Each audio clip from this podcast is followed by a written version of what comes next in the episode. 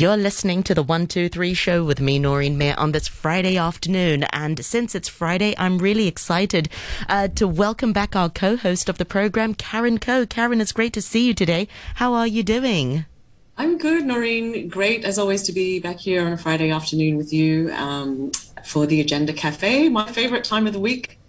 It is. That was my line. It's my favorite time Oh, of the sorry. week. Yes. and uh, I stole your line. We've got a great topic today, a topic that I think all our listeners should tune into. And we are live this afternoon on Facebook, uh, Noreen Mayer on RTHK Radio 3. So I'd love for our listeners to be viewers uh, and join us there. So, what's the big topic that we're discussing today?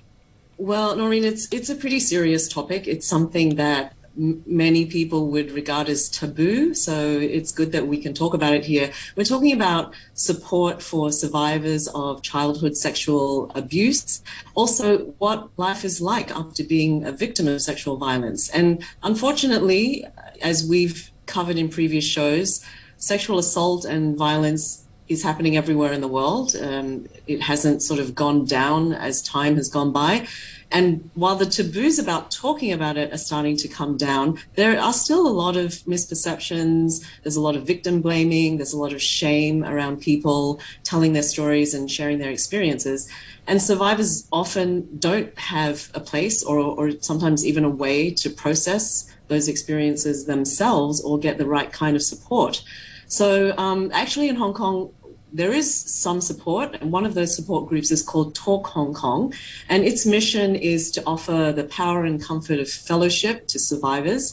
They have monthly meetings where survivors can meet and, and talk about um, their experiences. And they, just, they also want to shine a light on the scale of the situation of sexual violence in Hong Kong. So we are delighted and honored, actually, to be joined by two members from Talk Hong Kong to tell us more. We have with us Tara Edgar, who is the founder of Talk Hong Kong, and Tara is a survivor of childhood sexual abuse herself. And Beth Janelle, who's a member of Talk Hong Kong's advisory network, she's also a survivor of childhood sexual abuse. Um, professionally, Beth leads FTI Consulting's Asia Risk and Investigations practice, and she specializes in cross border matters involving fraud and corruption risk management investigations and compliance program operations. So, uh, Tara and Beth, thank you so much for joining us. Oh, thank you for having us. So glad, glad to be here. I mean, I have to say um, a, a really huge appreciation from, from both Noreen and I because it is really hard to talk about these things. And these are traditionally the conversations that either you don't have or you have behind closed doors and, and it's not easy to, to go public with it. But if you are if you don't mind, can you share with us your personal stories? Um, because I think those are really what is powerful for people to hear. Maybe Tara, if you want to go first. Sure. Yeah, I mean, there's a reason I called the group talk. Um, I think you can talk about these things, you know, from a policy level, from a society level, but if there's not a personal story attached, sometimes it is a little harder for people to absorb, you know, whether they're in government or they're simply parents. Um, so my story is that I was abused by my father between 10 and 14 and never dealt with it at all until my mid 40s. And I didn't realize how much it was affecting my life in that period. But I think there's something about being in your mid 40s and getting a little more confident in life in general. And I started to remember and started to want to kind of tackle that as a positive project that could help me moderate my own emotions a lot better. So I went to a therapist and started working with her. And after a couple of years, uh, she said, "Oh, you know, I, th- I think you should really find a support group, you know, of your peers to talk to. Why don't you go look for one?" And I was thinking, well, why doesn't she just tell me where that group is? But uh, she had a good plan. So after a couple of weeks, I went back and said, "There's nothing. There's nothing in English anyway." Um, and she kind of said, "Oh, well, you know, you might think about doing something about that one day." And that made me very nervous at first, and I thought, you know, God, could I possibly be the right person? What do I know about it other than my own experience?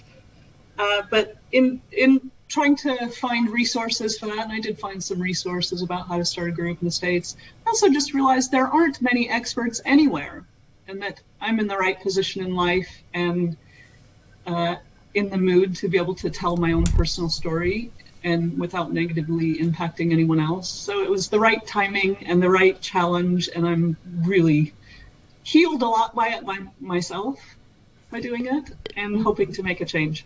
Tara, how Tara, did you sort of cope with it in the ages sort of between 14 and to your 30s before um, you had the support group or, or even spoken yeah. to a therapist? I think it came out in a lot of anger. I was in general a pretty angry person, very guarded, you know, really on the watch for trust is obviously a big issue, I think, for most survivors. And that's probably the thing we have to grieve for most. And before you start to address those directly, you're not really sure where they're coming from. Or what do people who haven't experienced trauma experience anger as? Mm-hmm. Is it the same or different? It was, I'd never even considered that before. Mm-hmm. So, I, you know, I think I hear the story a lot, and it's my story too that I went to therapy for all kinds of things uh, suicidal depression and anger management. But until I started to directly address the topic of sexual abuse and to kind of understand how where some of my coping mechanisms came from and how they might have been helpful then, but they're maybe not very helpful now.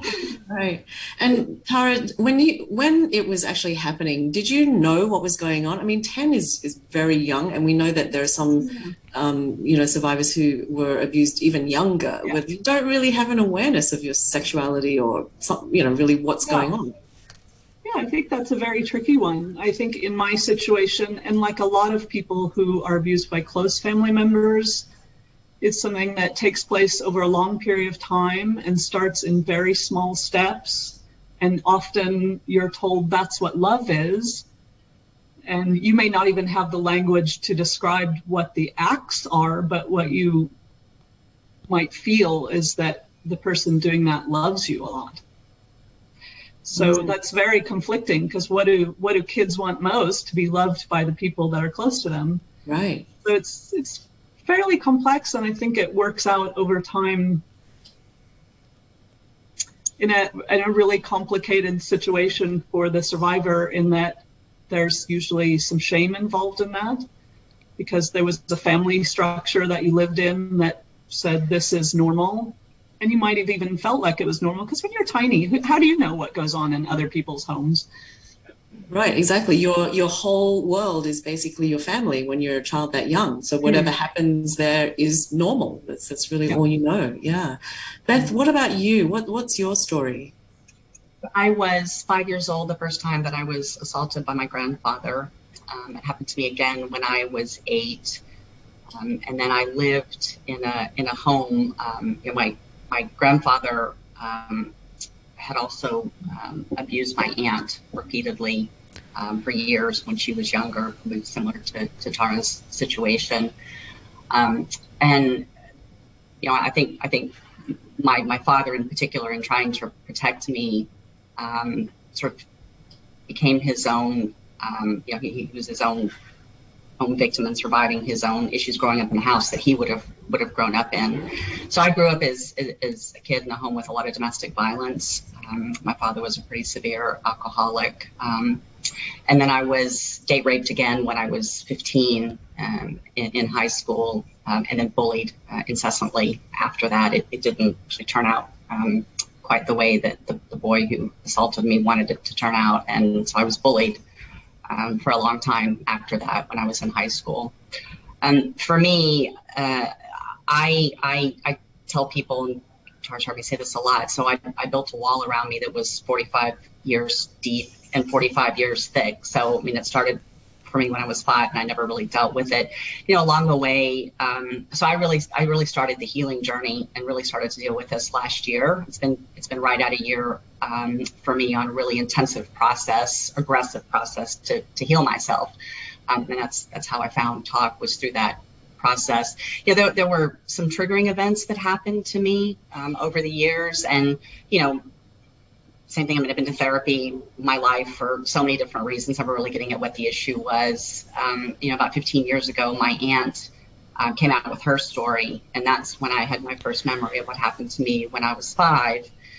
Um, and you know, never again, never really processed it. Just you know, sort of going to therapy for whatever reason felt like I needed to be in therapy at the current moment, some other emotional issue I was dealing with, and never really getting to the heart of the issue. Mm-hmm. And then I had another pretty, um, a life changing um, triggering event for me a year ago. Um, I underwent some therapy that brought back some memories of what happened to me when I was when I was eight, um, and really brought forward um, the date rape um, and the bullying that went with the date rape. And so I've spent the last year um, lots of therapy, spending lots of time in, in talk, but also really working on my own I statements, right? So, so processing out the negative I statements about myself, all the negative emotions that I had brought with me uh, as part of, of survivorship, coping mechanisms, trying to trying to deal with those. The other issue for me is that one of my primary coping mechanisms is dissociative amnesia, and so I have, you know, there are vast vast portions of my childhood. Um, through high school, through university, even into the early years of adulthood that I just don't I don't remember, and I don't go picking at that to try to figure out what might be buried there. Um, I just sort of trust the process and trust what I've been doing to heal myself. Trust my brain to protect me if there's something there that I still need to, to be protected from, but still doing the really the hard work to go from being just a survivor um, to being someone who's going to have a really great and fulfilled life and be able to thrive in my life. So, right. Um, yeah. I mean, how do you how do you feel now that you've you know you've sort of broken the surface on on this wall that you've you built and it, i'm sure it's raw and it's painful but do you is yeah. it is it better for you it is so it, it has been it's been very raw very painful um, i've cried a lot in the last year um, but i feel i feel freed of of bondage because I, I, feel like I'm freeing myself from really, I've, I've, said this before, I feel like I'm freeing myself from a life sentence that somebody had, had given to me of, of bondage, of not being able to be fully myself and to really um, live my life to the, to the fullest it must, potential of it. It must feel quite liberating to meet other people who've gone it through. Is. It is. A similar experience yes. and just to have that support as well. And, yes. and by the way, Beth and uh, Tara, thank you so much for really your sharing it. It's incredible and, and it's not easy to share such personal stories with our listeners. So thank you so much for, for, for sharing that with our listeners. Um, going back to, to, to both of your abuse, at that time, were the adults in your life aware? Could could you talk about it? Because a lot of the times these are sort of guised as mm. games or as secrets. And what do we do? We don't talk about secrets. They are sort of buried in our hearts. Um, was it a secret in, in your situation? Could could you tell a trusted um, adult in your life? No, um, no, I couldn't. Um, I felt I couldn't. Is the point? Um, in my family, the the story that my dad gave me was that we needed to protect my mother because she was fragile and it would hurt her. Wow. So I and I never did, and I didn't. You know, it was a pretty small nuclear family. We lived in the countryside, and I never did. Um, and that's very manipulative. Of very manipulative. Yeah, because and, and that's that's a great skill if you're a, a child abuser. Yeah.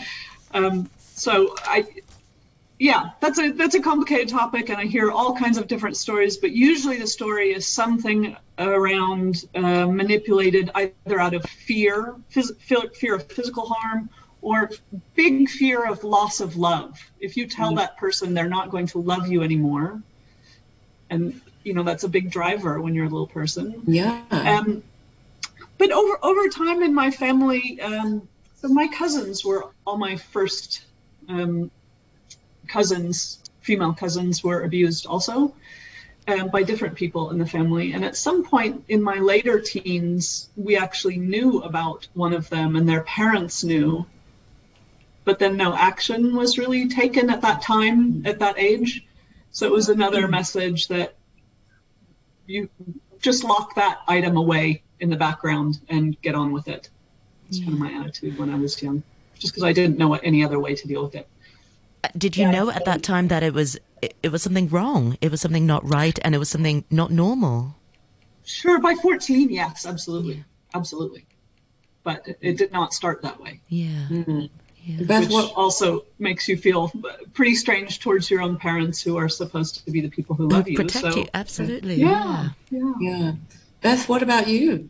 Yeah, so this is like the big secret in our family. So um, it's like it's like the it's like the thousand pound elephant that's in the room and nobody wants to talk about it. So my um, my aunt actually is now sort of a black sheep of the family. When she came out, everybody got really angry at her um, about that.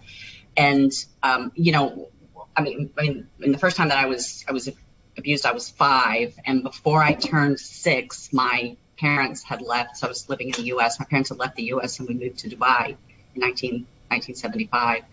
Um, and so I, you know, sort of my, I think my father running away from the issue, you know, it was, it was during the, you know, the second time I was, I was abused. It was on a, a Christmas holiday when we'd come back to visit, we'd come back to visit family. Um, but, you know, so he was like constantly running away from it. You know, so I, I grew up in the Middle East and Southeast Asia until I graduated from high school and just, you know, the family was away. Um, but it was never I mean, even to this day, it's not something that that gets talked about. And in fact, it's it's a struggle for the family right now because I'm talking about it because it's it's quite easy for me actually to talk about it. So you know, the healing work I've done, I, I feel quite comfortable having the conversation about what's happened to me. It's just sort of facts about me. Same as my hair's brown. It's just something that's happened to me and a, a part of who I am today. Um, they don't like nobody likes talking about it. It's very uncomfortable for the family right yeah, now because the elephant's still very much very much there yeah, you know, and it's all all which I think you know I think a lot of you know you know people who are victims and and survivors that we deal with is there's you know it was the sort of the, the victim shaming was the the thing you said earlier in your opening statement, Karen, that we do deal with that and. Um, there's a lot of second guessing, like, oh, you're you're just making that up. That never happened, and you know, how, how can you prove? Mean, I'm five. I can't prove what happened to me at five. I can just tell you what I remember now, and it's very vivid memories of what happened to me when I was five. So, um, you know, it, it's it's um, it's difficult to have the conversation within the family because you know nobody nobody wants to talk about it. There's this whole concept in my family of like you know like a, a birthright of respect, and so you you you have to respect the elders and you respect the family name and no matter what, just no matter what, which is just ridiculous. Um, but that's what we're doing. We're we're respecting the family name and respecting the elders. I mean, I think that's that's the same in in Asia. You know that these kinds of things they're too shameful for the family to deal with. So you yeah. just have to suffer in silence yes. and yes. you know deal with it on your own. We don't want any. We don't want our our friends or our business associates or anyone else to know about this. Yeah, yeah, it's very true. T- uh, Tara. Tara, you look like you're about to say something. and I and I lost it immediately. So please well, keep going. I was just gonna I was just gonna say since you know since this led you to set up Talk Hong Kong, tell us a bit about what the early meetings were like, and and you know how did you what was the response like? Yeah, early meetings. Wow, pretty nervous making for me because I was still in that. Am I the right person? Can I can I set an environment for people that will be helpful and and am I going to be responsible in the right way, all those things. So the first couple meetings, honestly, no one turned up. And that turned out to be a good thing because it gave me some time to settle down and go through that process and not be so nervous about it. And then people started coming one by one, which is own kind of funny thing to, you know, uh, number one, there's the question of how do I get people who have um, suffered abuse to come to a room that they don't know to meet a stranger they've never met. Right. I'm nervous making, right? Yeah, not so appealing, right? yeah, right. Yeah, the, the, first couple times where it was just one person and me, a little bit awkward, but it slowly grew into, you know, two and three. And now an average meeting is six to eight people, which is just about the right size. Mm-hmm. And we will think about having two different groups, probably one for people who are abused as adults and one who have more childhood stuff to work work with. But for the moment, that, that overlap of what people deal with is pretty similar, so it's worked out well. Tara, yes, I might have to. Out... I might have to ask you to hold that thought as we need to break for the two thirty news now. So we'll return sure. uh, to this topic uh, for our listeners on Facebook and our viewers there. Uh, stay with us. Uh, we'll return uh, to this topic of uh, child sexual abuse after the two thirty news. A quick look at the weather for. Welcome back. You're listening to the Agenda Cafe this afternoon on Radio 3 with me, Karen Coe, and Noreen Mir. And today we're talking with two amazing women uh, who are both involved with uh, the support group called Talk Hong Kong, which is a group to help survivors of childhood and adult sexual abuse. We're with Tara Edgar, who's the founder, and also Beth Janelle, who's a member of Talk Hong Kong's advisory network. And we're also on Facebook Live. So go over to Noreen's Facebook page, Noreen Mir on RTHK Radio 3, and you can see as well as hear all of us there. So Tara, sorry we interrupted you for the news, but you were talking about how um, meetings first went and now you have say six to eight people. Tell us you know what happens during a meeting. Yeah something something people are always curious about before they come. And of, of course joining a meeting like that you're a little bit nervous. Mm-hmm. so we normally run like a sharing session and you can think about um, something like 12 step programs that have sharing sessions like alcoholics anonymous so if you're in the mood to talk about a certain topic or you're in the frame of mind, you can, but it's absolutely not necessary. Uh, we don't ask anybody personal information. It's not about sharing the details of what happened to you back then, unless unless you feel a need to do that. But the most part of the meeting is focused on what's going on for you in your life now. How's it affecting you? What kind of coping skills are you using? Um, and I think uh, the 12 step programs do have a great idea of listening to other people talk about how they cope with their issues can teach you a lot and maybe give you a chance to share how you're coping with things and we give lots of advice to each other about therapists we like and um, you know read. books we've read yeah. how we try to calm ourselves down in stressful situations maybe if you've been triggered um, yeah, so that's the main part. We always have a backup topic, and we do use a lot of content from The Courage to Heal, which is a great book for survivors. But oh, it's, by it's Laura Davis. Free flowing and no pressure at all to get into detail. By Laura Sorry? Davis. Yes yes. and Ellen Bass. Yes, mm-hmm. very good book. It's a great uh, book. I, I, was going to say, um, well, speaking of that book, then it uses uh, very great language. You know, part of the language is part of the healing as well. You know, using words like survivor rather than victim. How important is it for society and for everyone to just really be able to use the right language when we're talking about things like sexual abuse survivors or, or child survivors?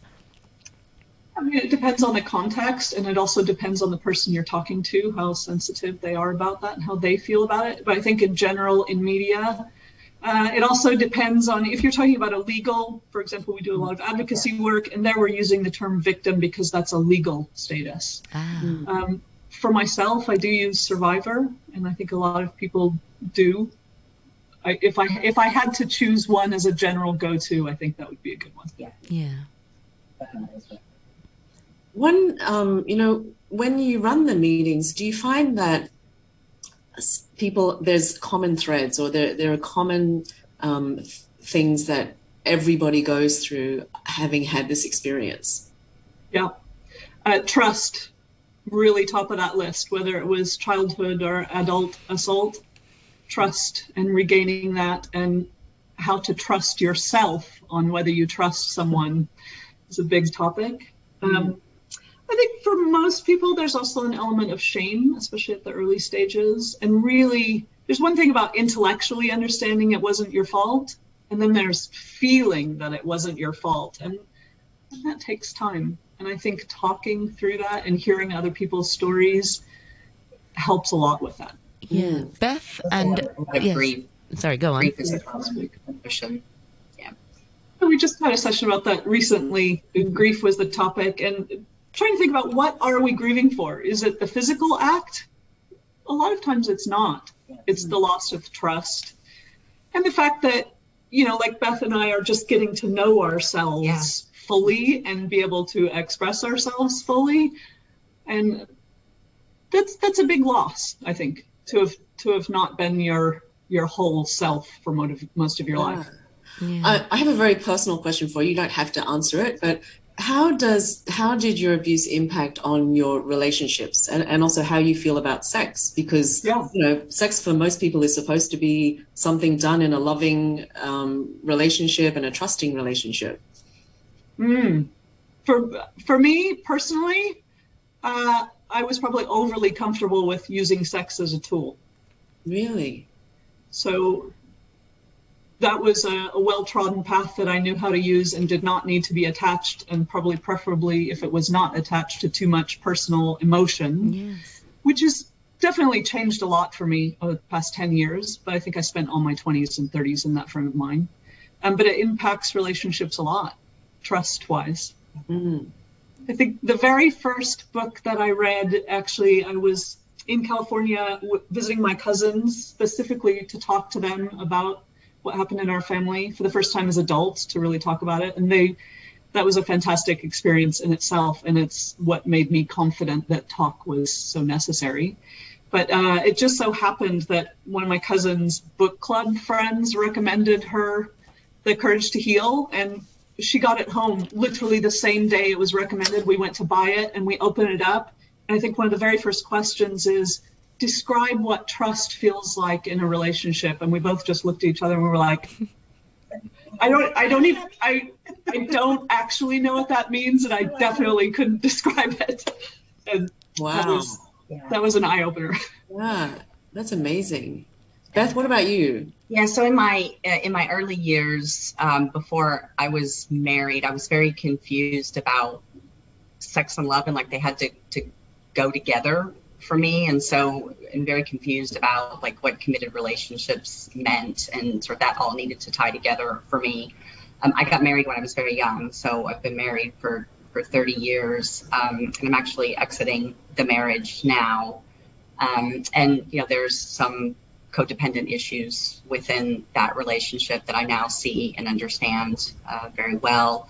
Um, but there was no, there was never really any, um, because it was a codependent relationship, there was never really any intimacy in that relationship. So um, it's one of the things that I, I grieve for myself, and I'm actually trying to take some steps now to to change that. But I don't, I've never truly experienced an intimate relationship with a, a romantic intimate relationship with um, for me for with a man, um, which is very sad for me. It's it is something that I I, I have dealt with some grief um, recently around this issue. But again, I'm, I'm good. I'm, I'm, I'm doing my work to keep moving and keep moving forward in the healing journey. And uh, I feel pretty confident at this point that I'm going to be over to be able to overcome this one as well. So I'm actually quite excited about where I am at the moment in my life with this. So oh, that's, that's great. I mean, yeah you both have such great attitudes and that i'm sure is is half the battle just sort of getting to that positive um, mindset. And you know another thing i mentioned at the top of the show is that society and, and many people have misperceptions about you know what survivors are going through. And it's like the common question they ask um, uh, sorry domestic abuse survivors like why didn't you leave? You know why didn't you just walk away? Um, and people don't really think of where am I going to go? What are the consequences? Is do you get that those similar misperceptions about why didn't you speak up? Why didn't you say something?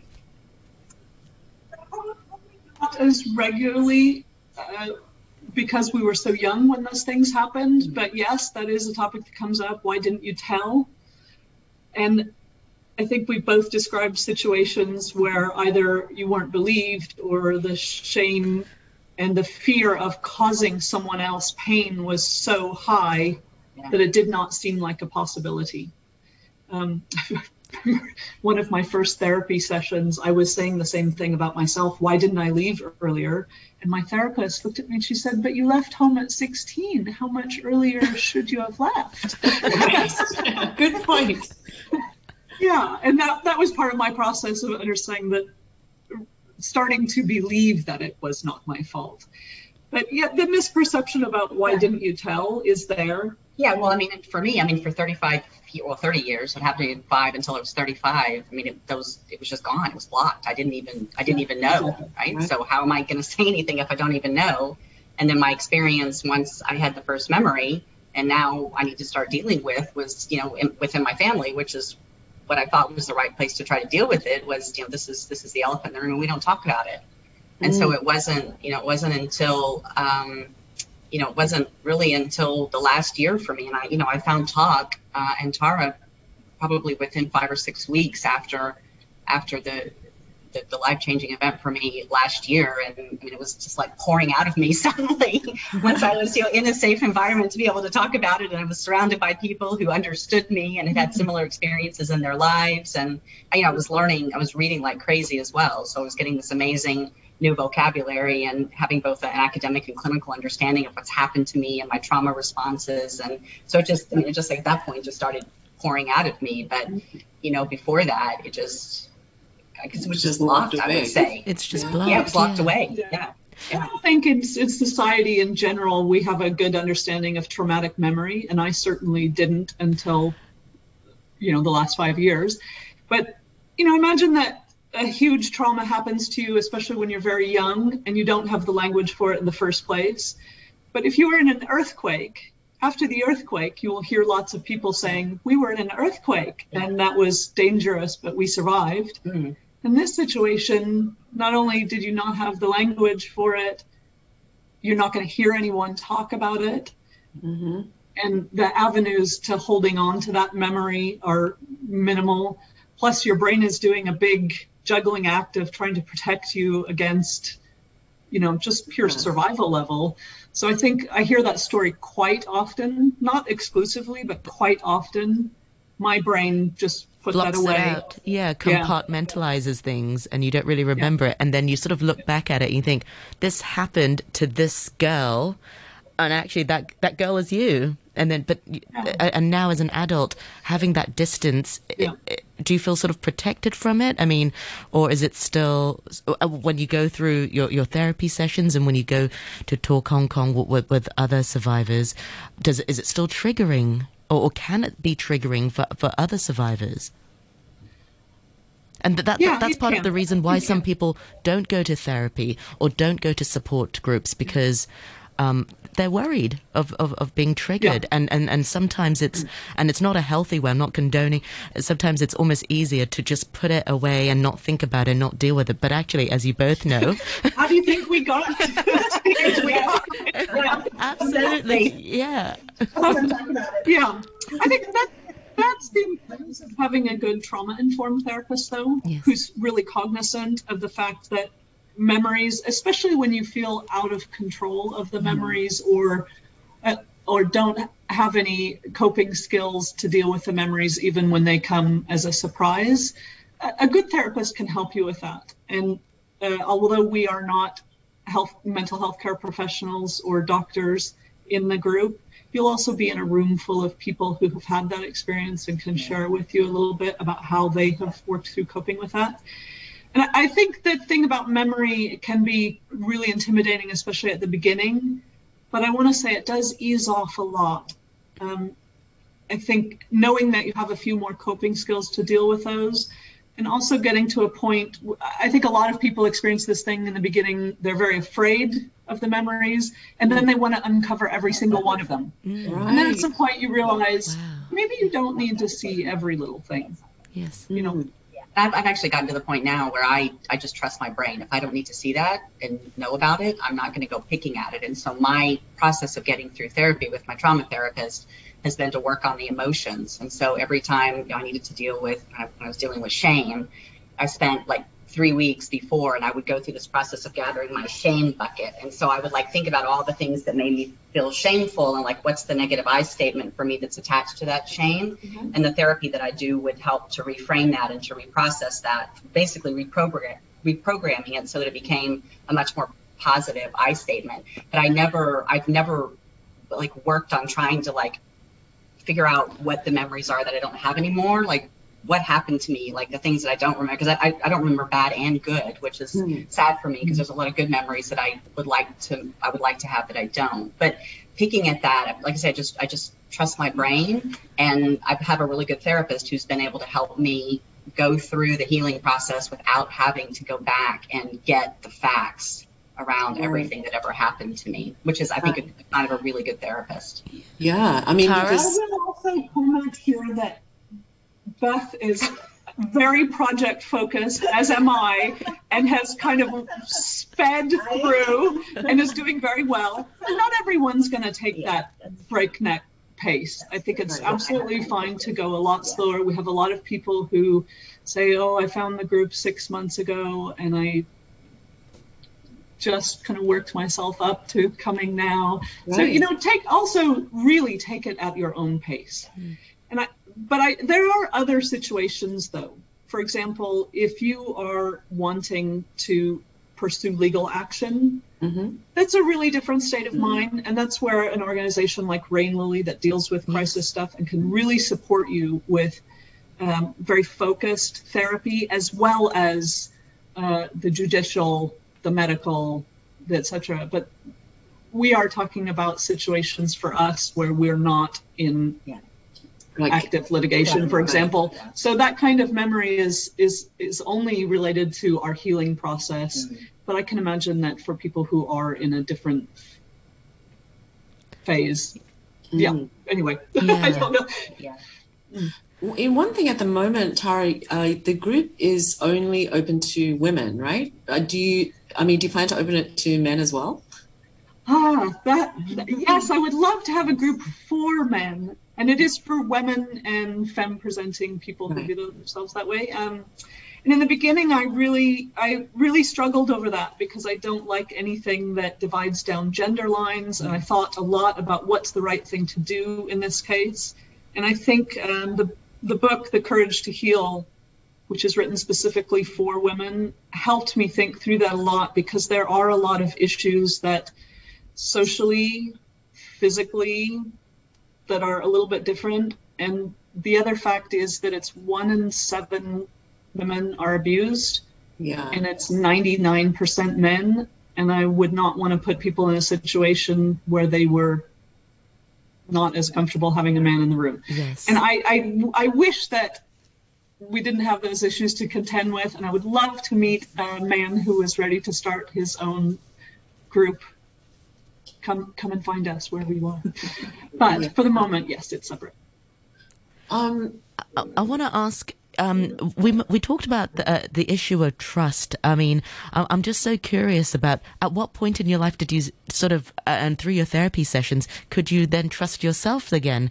Because I think that's such a beautiful thing to be able to do, just to be able to trust yourself. Wow, trust still working own- on it. Yes, still working on it. It's exactly what I was going to say. Still trying to figure that out. Yeah. Oh, I think we all are to to an extent. I think a lot of the things we're talking about here about trust and getting to know yourself and all those things, that's something every human being, I think, yes. struggles with. Yes.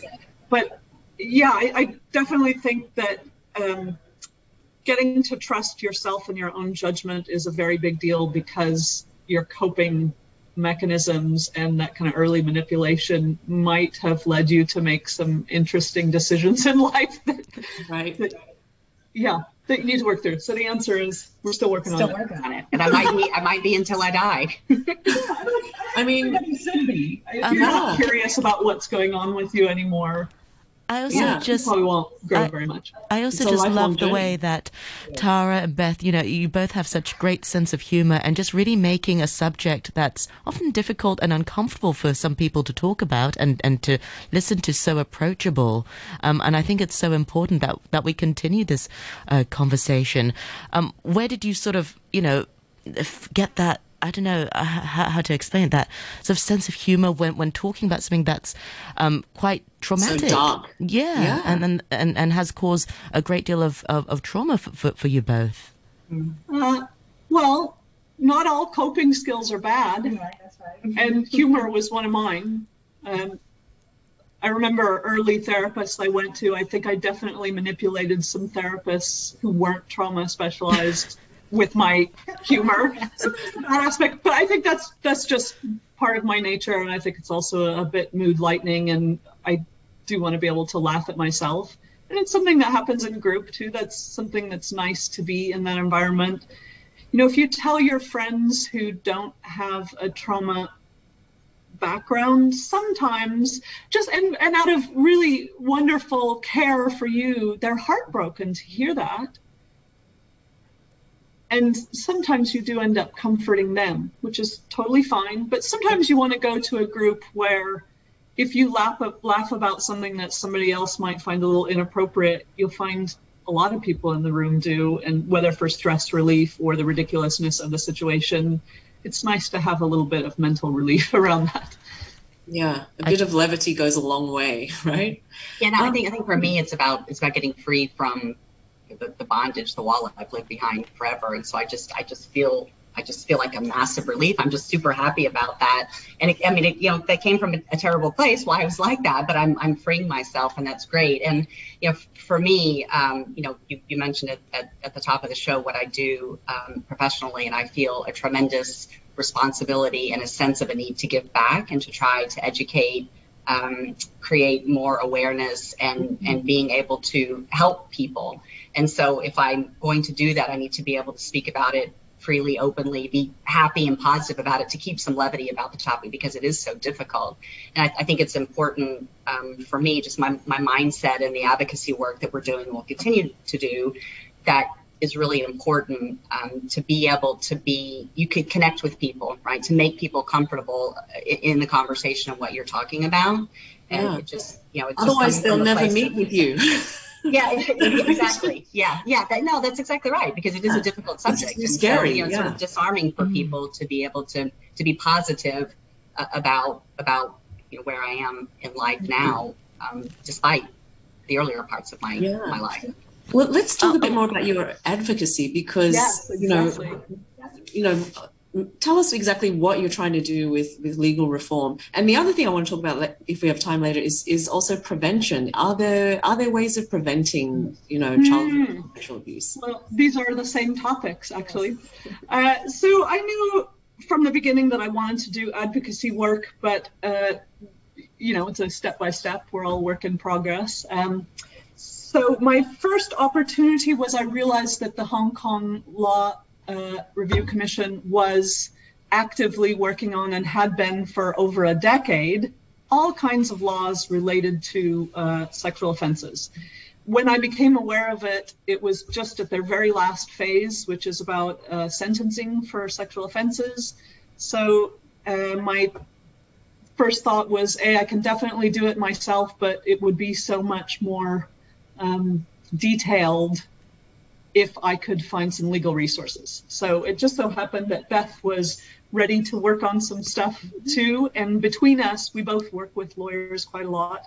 And we started reaching out to our contacts. And eventually, what we found was uh, the knowledge exchange program at Hong Kong U and the law department there. Uh, provided us with two lawyers who we continue to work with, one of whom is amazing uh, one of whom is also on the advisory network now, who helped us submit a very detailed response to that, which will be seen by the commission fairly soon, I think, and hopefully in LegCo by the end of the year.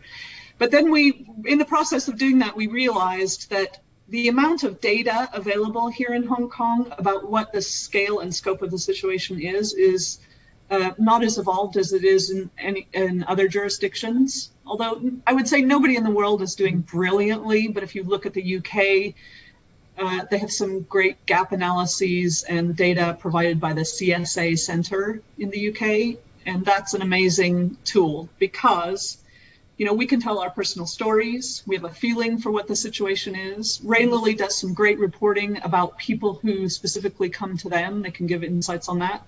But as to what's going on in society at large,